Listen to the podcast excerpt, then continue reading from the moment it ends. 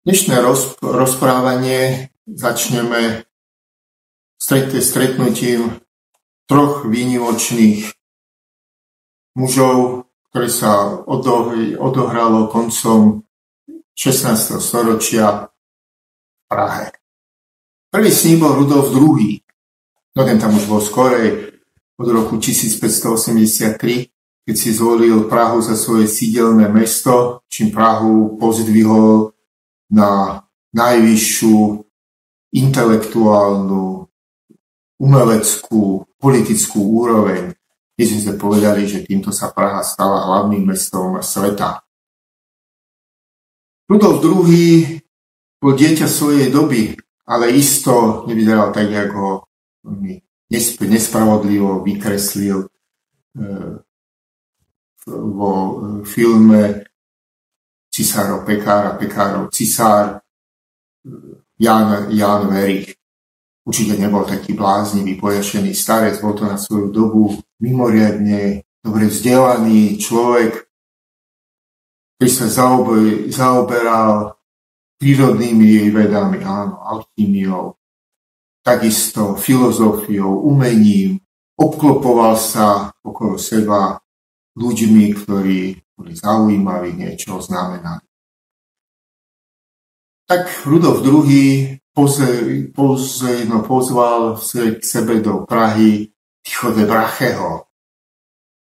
To bol ďalší búrlivák bohatej rodiny v nejakom súboji, prišiel o nos, preto do konca života nosil taký naliepací, získal vynikajúce vzdelanie, postupne na univerzite v Kodani, potom na univerzite v Lipsku, vyštudoval právo. Venoval sa celý život pozorovaniu hviezd. Od dánskeho kráľa Frederika II. dokonca dostal celý ostrov, kde si vybudoval na tú dobu špičkové observatórium. Dokázal bez ďalekohľadu, ďalekohľad bol objavený až neskôr, no neskôr, začiatkom 17. storočia, dokázal veľmi presne merať polohy planét a tzv. paralaxy. Bola tedy dôležitá veličina. Sa zisťovalo, ako je vlastne urobený vesmír. No, násled, následný ník eh, Frederika II. Kristián IV. sa nejako nepohodol s Tichodej Brachej, Brachem, to už tak býva, tak ten aj odchádza a využil pozvanie Rudolfa II., aby prišiel do Prahy v roku 1599. Tichodej Brache bol v, kont- v kontakte s iným veľmi vzdelaným mužom, ktorý sa volá Johannes Kepler.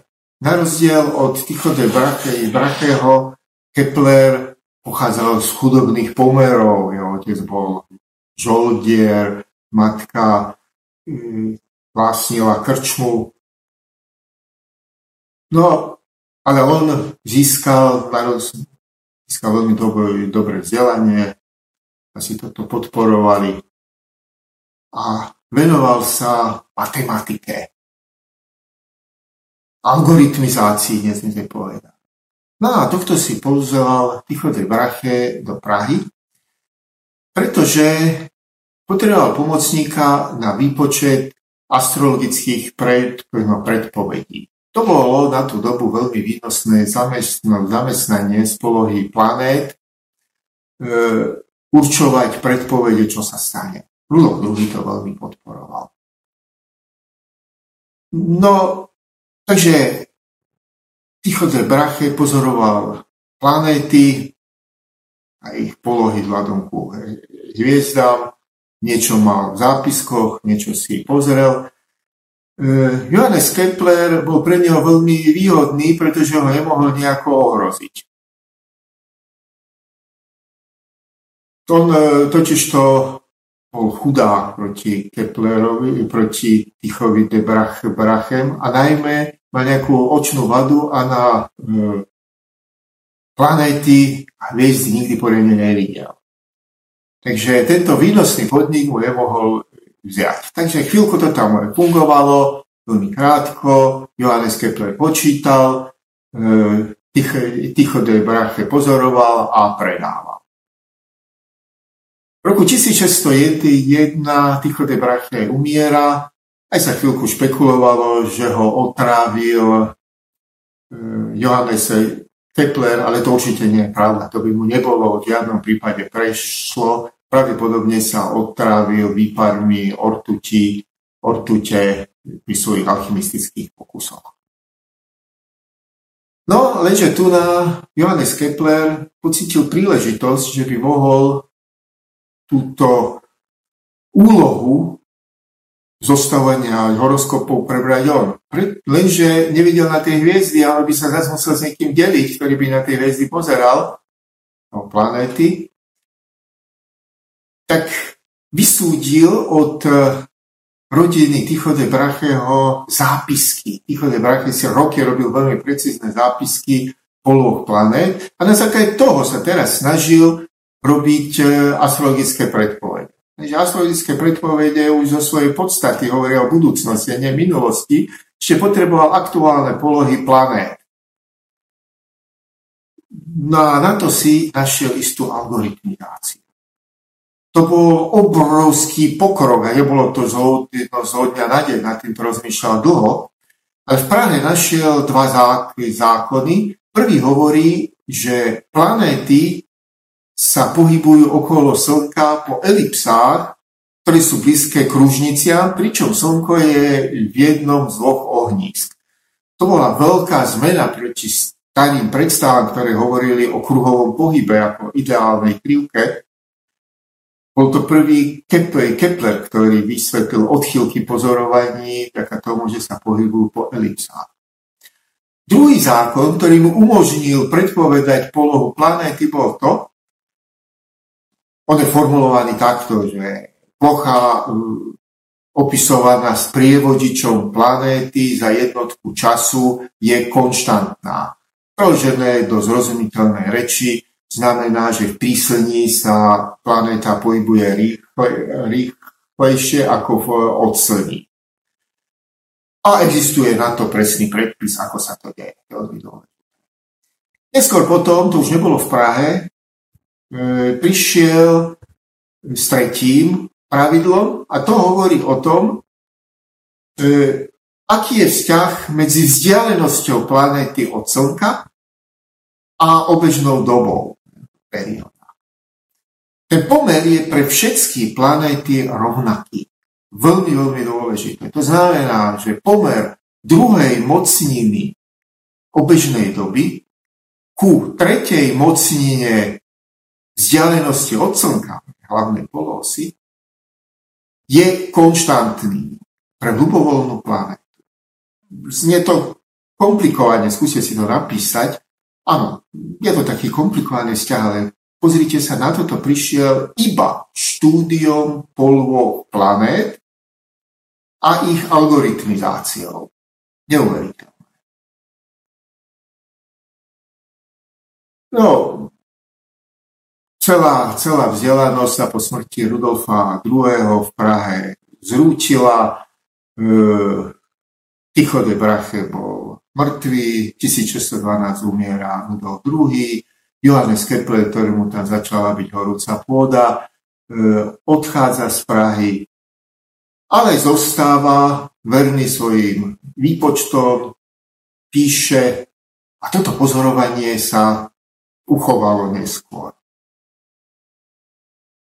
Na scénu prichádza Isaac Newton, 50 rokov neskôr, keď si Newton položil otázku, čo drží na obežnej dráhe okolo Zeme mesiac.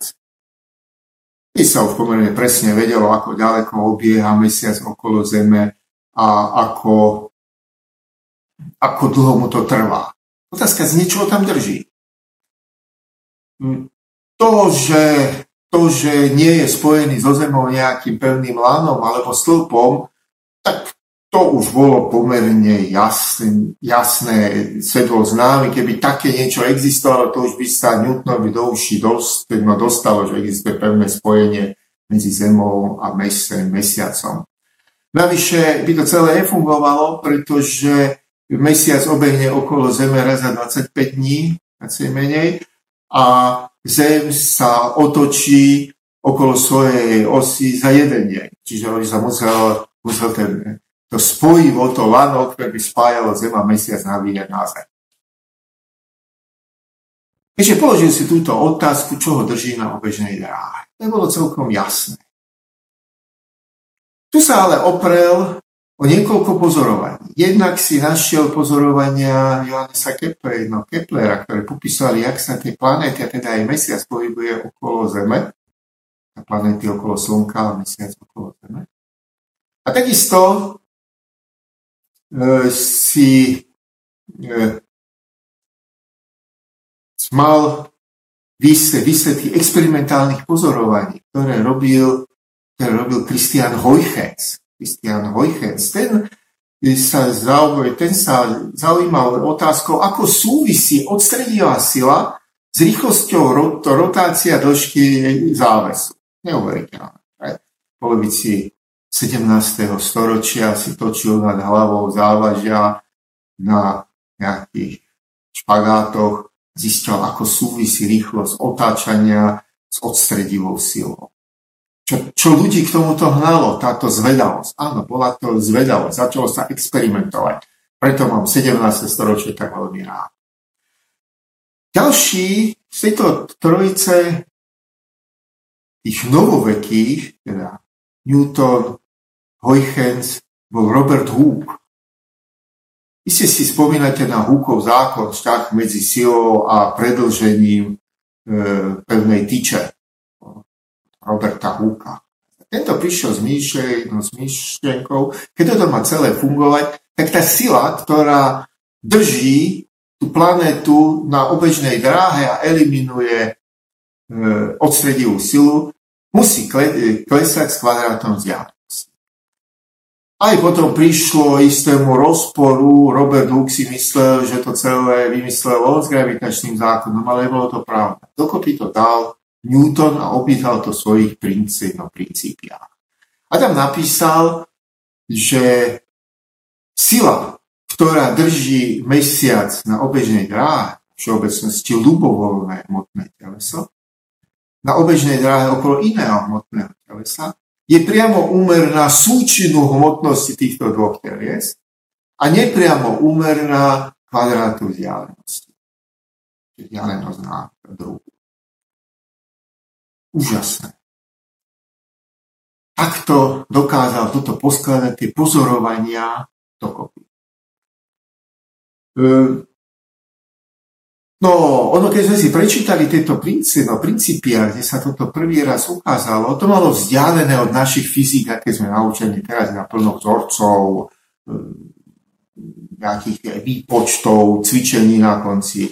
Nie, tu by sme videli z veľkej väčšiny úvahy, geometrické náčrty a z toho vyplývajúce dôsledky a porovnanie s pozorovaním. Veľmi dôležité v 17. storočí sa začali robiť veľmi presné experimenty. My sme sa divili, ako, ako presne ľudia dokázali merať a pozorovať. Takže gravitačný zákon bol na svete. Newton sám tým nebol veľmi nadšený, pretože tá sila pôsobila cez nič. To bolo dokonca jeho odporcovia rozprávali, že už mu musí asi meknúť mozog, keď sa keď to tam napísa, však to je stredoveké čarodejníctvo, keď sila pôsobí cez nič, musí pôsobiť cez niečo. Newton sám to nevedel no, vysvetliť a v svojich princípiách napísal tak alibisticky, že dôkaz nechám na láskavom čitateľom. No ale to nestačilo, tak pravdepodobne sám Newton prišiel s touto historkou, že sedel pod jabloňou a padlo mu na hlavu jablko, vtedy ho to napadlo. Ono to také ľahké nie je. Keby, keby pán Jablka dokázal prísť takéto prvotnej myšlienke, tak by sa Akadémia vied a univerzity presťahovali do jablkových sadov a čakali by na to, kedy tam eko padne jablko na, no, no, na hlavu. Jediným výsledkom bol, že na jeseň by sa zvýšili úrazy hlavy. Tak jednoducho to nefunguje. E, Isaac Newton prišiel na gravitačný zákon, ktorý je najuniverzálnejší zákonom prírody použijem sa toho najuniverzálnejšie, hoci to nie je celkom správne, ale tu ho použijem, najuniverzálnejším zákonom prírody a sprevádza nás celý, no celý život. A jeho tvar, pevne veríme, je rovnaký v celom pozorovanom vesmíre. Takže to je príbeh gravitačného pola, ľudského génia, pozorovania a ľudského no, pokroju, pokroju.